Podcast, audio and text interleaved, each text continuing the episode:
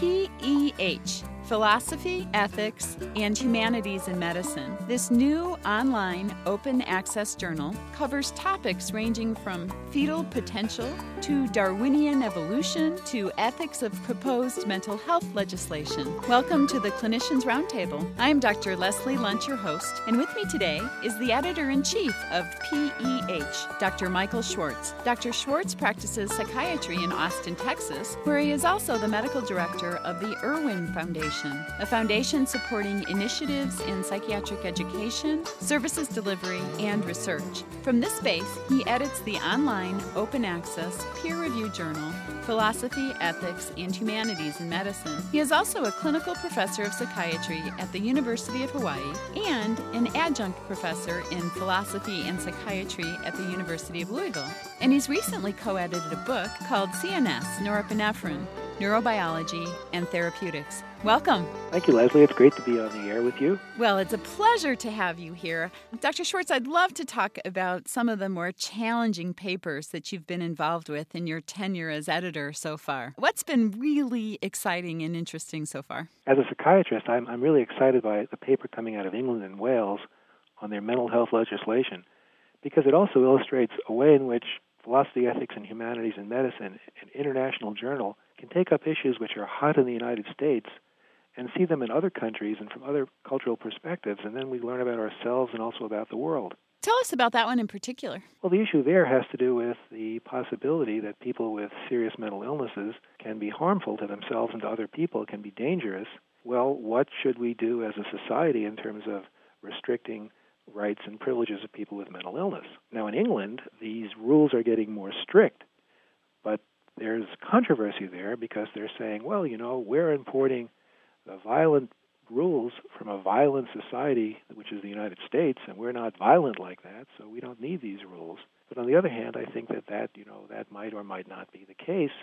Data will speak for itself. So uh, we're going to have a really very good debate about this in Britain, and I'm hoping that Americans, people from the United States and from other countries, can also jump in with their own perspectives. If you look at serious mental illness around the world, it's just amazing how cultural lenses play a role in how well or how uh, poorly people do. And this article gets into that. How do they do this in the UK? Well, the, UK has had a more liberal outlook. They, they have not been as, as, as uh, prone to uh, incarcerate or, or, or to hospitalize, I should say, patients with, with serious mental illness, but the legislation is changing. And of course, one might say perhaps the world is getting more violent the laws are really up for grabs right now, and, and we are going to be a place where these laws will be debated. I'm hoping that our colleagues from Japan will join in this discussion. Something fascinating happened in Japan with respect to serious mental illness. They took the disease schizophrenia and they renamed it. They changed the name from schizophrenia to integrative disorder, and there was a remarkable improvement in outcome for all of the people with this illness that's perhaps another way to deal with serious mental illness, just by reframing and by re- removing stigma, which is what the net result was of renaming the illness. If you can actually show that people will do better, if you don't say, well, you have schizophrenia, which of course can be a conversation stopper, no, you have an integrative disorder. Well, it turns out physicians are more willing to treat, people are more willing to give jobs and coexist and, and live with uh, patients with these conditions, and there's more hope and optimism. So around the world, we start seeing different ways that cultures deal with illness, we can kind of hash this out on our journal. Again, for those not familiar with your journal, open access means that it's posted on the web for free, and once the paper is published, others can write in with commentary, correct? An open access journal is kept on the web in perpetuity. It's actually stored in numerous libraries around the world. The National Library of Medicine supports this project so do other libraries in other nations, and anyone with access to a computer can download these articles. In many parts of the world, this is the library.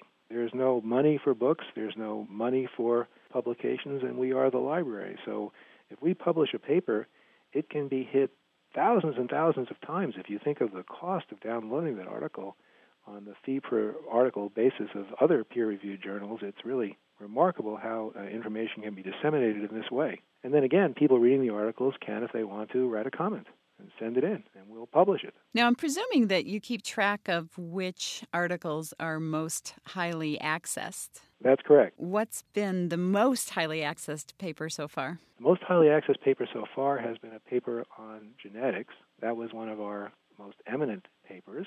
And you can go online right now and you can have access to that article. It's by David Resnik, who is an eminent geneticist. And David's article is still our most accessed paper. It, it was published last June. It's about genetic modification and genetic determinism. We have a lively sub series of articles on genetics, the possibility of changing uh, human the human organism through genetics, and also uh, on evolutionary biology. We have another article on evolutionary biology, which is really very popular. That talks about how evolutionary biology has really been left out of medicine, and how uh, really, if you want to understand many illnesses, for example, influenza would be one of the more uh, common ones, you really have to use the evolutionary perspective this article is called Evolution in Medicine The Long Reach of Dr. Darwin. It's by Niall Shanks and Rebecca Pyles, and it's an article which is called highly accessed. The, the web keeps track of our articles, and when they are downloaded a lot, they are called highly accessed, and that uh, is another one that is very highly accessed, and I think a very good paper. We're going to have comments on that paper. The paper also gets into the issue of evolution. If you have problems with the notion of evolution, which of course is a cultural issue in the United States, how can you understand the evolution of organisms and illnesses, which is occurring really in our time as we sit here? If you've just joined us, you're listening to ReachMD XM233, the channel for medical professionals. I am Dr. Leslie Lundt, your host, and with me today is Dr. Michael Schwartz. We are discussing the new online journal, Philosophy, Ethics, and Humanities in Medicine. Dr. Schwartz, what kind of credentials do people uh, need to have to respond to these papers? I would think, especially when you start talking about Darwinism and evolutionary biology, that, that you'd get quite an interesting group of people that could comment.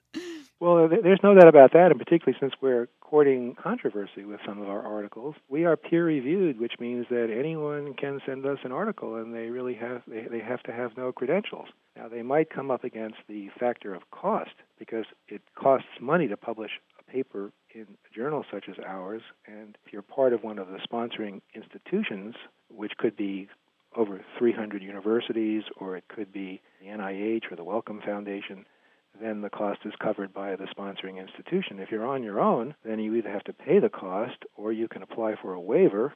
The journal is committed to publishing papers regardless of the economic circumstances of the author. So, for example, if you come from one of the poorest nations in the world, there's no charge whatsoever. That simply gets you into the journal. If you come from a small liberal arts college, you're going to get a discount if you ask for one, although it is up to the publisher. And, now, Philosophy, Ethics, and Humanities and Medicine also has a small number of uh, grants from donors, so we can also support publications. So it, it really gets quite complicated as to how one can publish, and I think probably the major limit right now is cost, because there are costs associated with putting a journal like this out. There's even a blog at Earlham College talking about the ethics and costs of online publication. But any anyone listening to this channel, if they like one of the articles, can send in a comment. That doesn't cost anything. Comments are added right to the website. A paper that will be coming out within the next few weeks, I believe, by a gentleman in Cambridge, England, a retired physician, initially came in as a comment. The editors really liked this gentleman's comment, thought that he was had a lot to say, and invited him to, instead of just writing a comment, actually send in a full formal commentary, which is a paper really reviewing the subject. And he did that, and that went through our peer review process, and it's been accepted, and it's going to be published. Hypothetically speaking, if a psychiatrist, say in Boise, Idaho, wanted to publish a paper, how much would it cost? Well, it, without waivers, it can cost up to $1,500. But again, there are options to reduce that fee depending on your situation. Absolutely. And among the open access literature, costs can range, and, and, and this would be, be all of the journals of biology, cell biology, medicine, et cetera with the varying publishers, costs can range up to $2,500.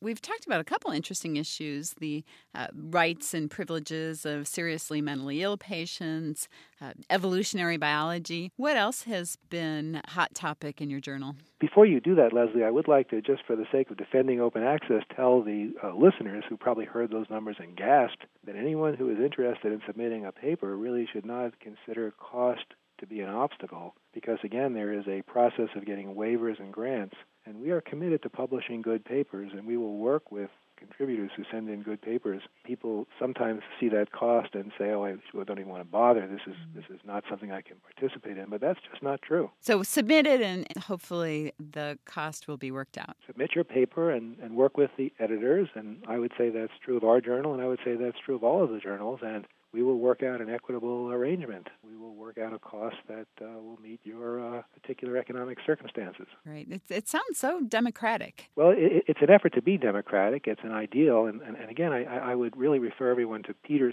Suber, S U B E R's blog from Earlham College on the whole politics and ethics of open access. And it's his opinion, and it's also mine, that this will survive, and in five to ten years, everything will be open access, whether it be in the form of these journals or in some other form. And I'm betting on the form of these journals. I think these journals are absolutely a wonderful service. Well, and two, I, you know, it sounds like it's one of the beginnings of what people are calling Web 2.0, that it, it's a, a, conversation, not just a one way depository of information, that we actually have a chance to give our opinion and feedback and experience and response. I can share with you another really exciting project which has not yet happened. And I can do this because the person proposing this very much wants this to happen. We have a wonderful, heroic story of a man who suffered a brain injury in the Second World War. This was in Russia, and his physician, the person caring for him, actually a neuropsychologist, was in exile, running away from Stalin and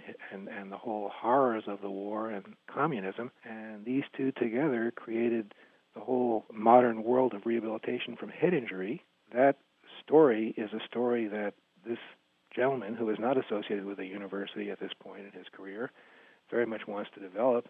And philosophy, ethics, and humanities in medicine is committed to doing that. And we're hoping that this will take the form of a movie. So you could be a movie producer as well. That's why, I, yes, I, I raise that because we're online. First of all, we can publish along with papers uh, videos.